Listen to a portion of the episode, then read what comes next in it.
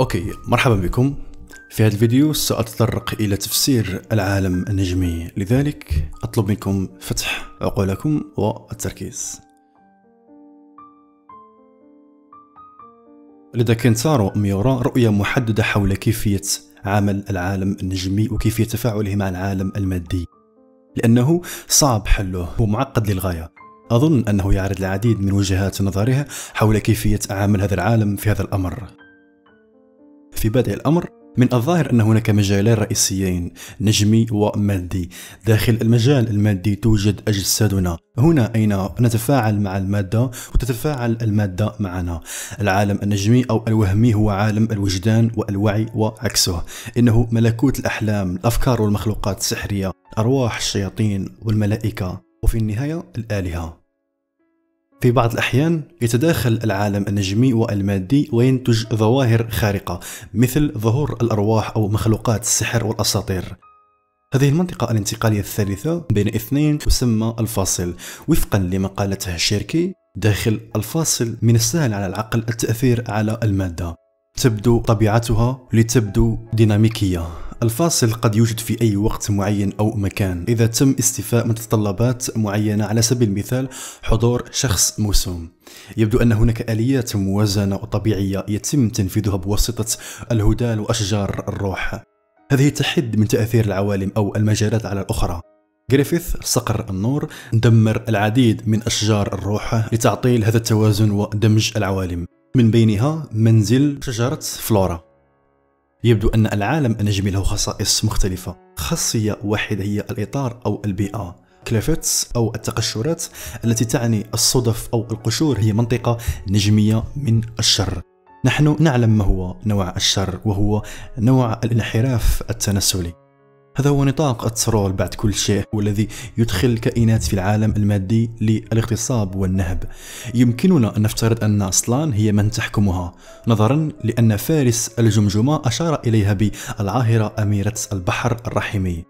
أصلان تظهر أيضا أثناء طقوس العربدة أو الجنس الجماعي في كهف المهرطقين يمكن أن تكون أشجار الروح مناطق نجمية للخير لأنها مسؤولة عن التوازن الطبيعي بين المجال النجمي والعالم المادي. قد تكون الشجرة الكرزية في ألفهيم مثل هذه الشجرة. شيريك تعلق على المناطق النجمية ذات الأجواء المختلفة. أي أن هناك مناطق نجمية تتجاوز الخير والشر. ميزة أخرى هي العمق. إن الرسل ويد الإله وغانيشكا الذي سما الفوق موجودين في أعماق مختلفة من العالم النجمي. يبدو أن هناك طبقات ومناطق مختلفة تقع في أعماق مختلفة في المجال النجمي. ينطبق هذا على بعض القيود. يمكنك التفاعل مع العوالم القريبة من الطبقة الخاصة بك. قبل ولادته كغريفيث المبعوث أو غريفيث المولود من جديد كان بإمكان فيمتو التفاعل فقط مع العالم المادي بشكل غير مباشر من خلال أحلام البشر أو الحواريين الرسل. على سبيل المثال عندما ظهر أمام ملك ميدلاند وعندما قام بقتال زود في أحلام اليقظة ليكتسب قوته القتالية التي تمت بطريقة مماثلة لكيفية كسبه جاتس في العصر الذهبي. بالمناسبة مع أخذ كل شيء في الاعتبار يمكن للبيهليت من أجل ذلك الغرض التفاعل بين العالم المادي والطبقات الأعمق من العالم النجمي. مثال لذلك الهوية فكرة الشر. لذلك سأشرح الآن بالتفصيل طبقات العالم النجمي وارتباطها معا لتأخذ أو تأخذي الفكرة. Okay. في السطح أو القمة عندنا أو لدينا العالم المعروف الذي يعيش فيه البشر.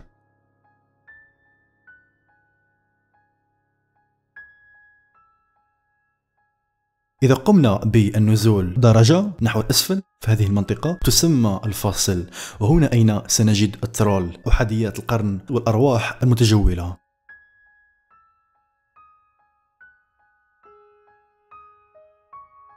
عندما نقوم بالنزول أسفل. أيضا إلى المنطقة الثالثة.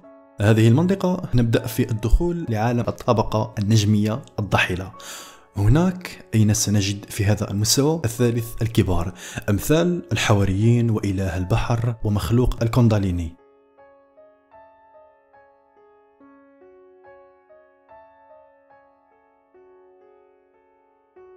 الآن عندما نقوم بالنزول للمستوى الرابع وصلنا للطبقة الرابعة وهي الطبقة النجمية العميقة. آه هنا أين نجد يد الإله فارس الجمجمة غانيشكا اليقظ.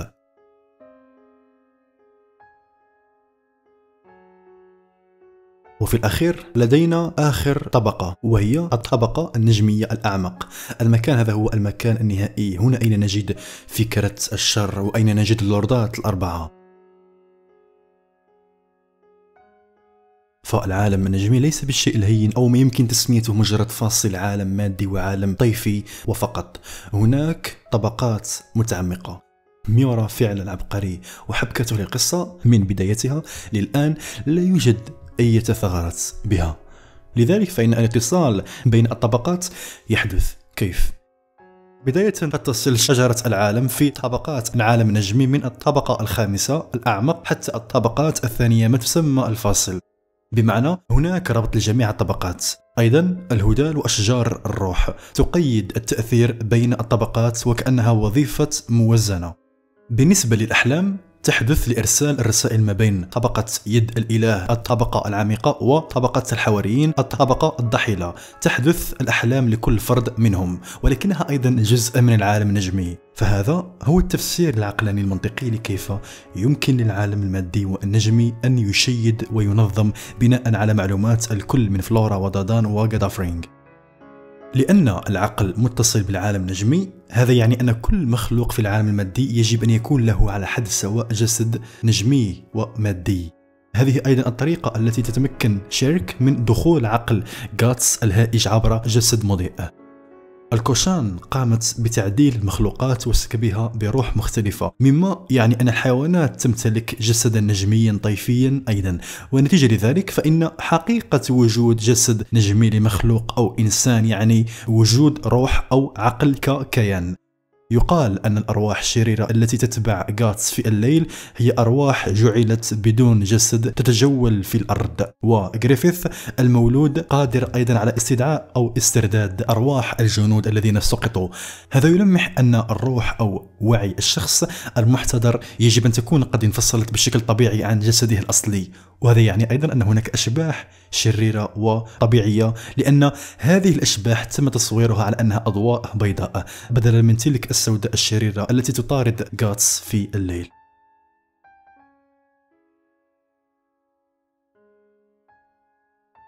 ومن الممكن أيضا للعقل الروح أن يترك الجسد المادي لدخول جسد مادي آخر دون أن يموت. بدلا. من ذلك يمكن للمرأة أن يجازف في العالم الخفي أو النجمي لاستدعاء أرواح قوية من خلال عمل عقد معهم واقتراض قدرتهم نتيجة لذلك.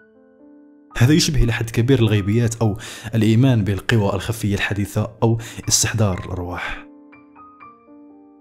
تتسق طريقة الحيازة أو الاستحواذ مع مفهوم العوالم النجمية والمادية. عندما يمتلك المرء مخلوقا آخر يتحكم الحائز أو المالك في الجسد المادي لمضيفه مثل الكيان النجمي. يتم استبدال العقل بآخر. خارجي ما يحدث أيضا هو أن مظهر أو مثول المضيف هوست قد يتغير أثناء هذه العملية. هناك حالات قليلة في بيرزيرك حيث يحدث هذا. في كل مرة يتملك درع الهائج.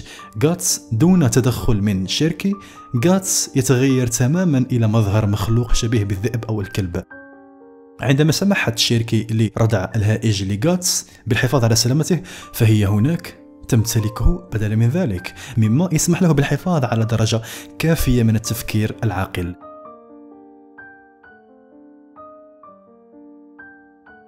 على المستوى النجمي فإنها تأخذ مكان الدرع عوضا منه بينما يحتفظ درع الهائج على بعض السيطرة على جسده المادي لأنه لا يزال يغطي أطرافه بالكامل يختلف مظهر غاتس قليلا أيضا. مع وجهه الماثل تحت خوذة الدرع عندما ينزل فيمتو من المستوى النجمي ويدخل وعاء التقمص بيضة الحواري كما أشرت إلى ذلك بالتفصيل لماذا ولد الرضيع الشيطاني يمتلك أيضا الطفل البشري داخله أثناء مراسم النهضة. فيمتو يغير مظهر جسد مضيفة طفل ضوء القمر إلى غريفيث ربما تبدو هذه النظرية جنونية للوهلة الأولى لكنها أساس متين. يمكنك مشاهدة هذا الفيديو وسيكون في المستقبل أيضا تفصيل دقيق للغاية مرة أخرى عن هذا الأمر.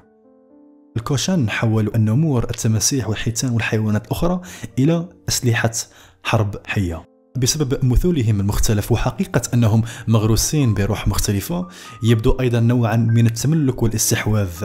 هؤلاء المتحولون يعودون إلى شكلهم الأصلي عندما يقتلون. هناك أيضا شيء ساحر يحدث هذا أيضا للرسل. خلقة وايلد التي عادت به إلى شكل رجل عجوز بمجرد أن فصل جسده الحواري إلى الهوية قد يعني هذا أن الرسل مستحوذين. ومع ذلك فإن امتلاكهم من قبل قوى الشريرة أمر طوعي اختياري. بإمكانهم القيام بالتضحية للحصول عليها. يبدو أيضا أن أرواحهم تتلاشى في الهاوية بعد موتهم بسبب اتفاقهم مع القوى الشريرة.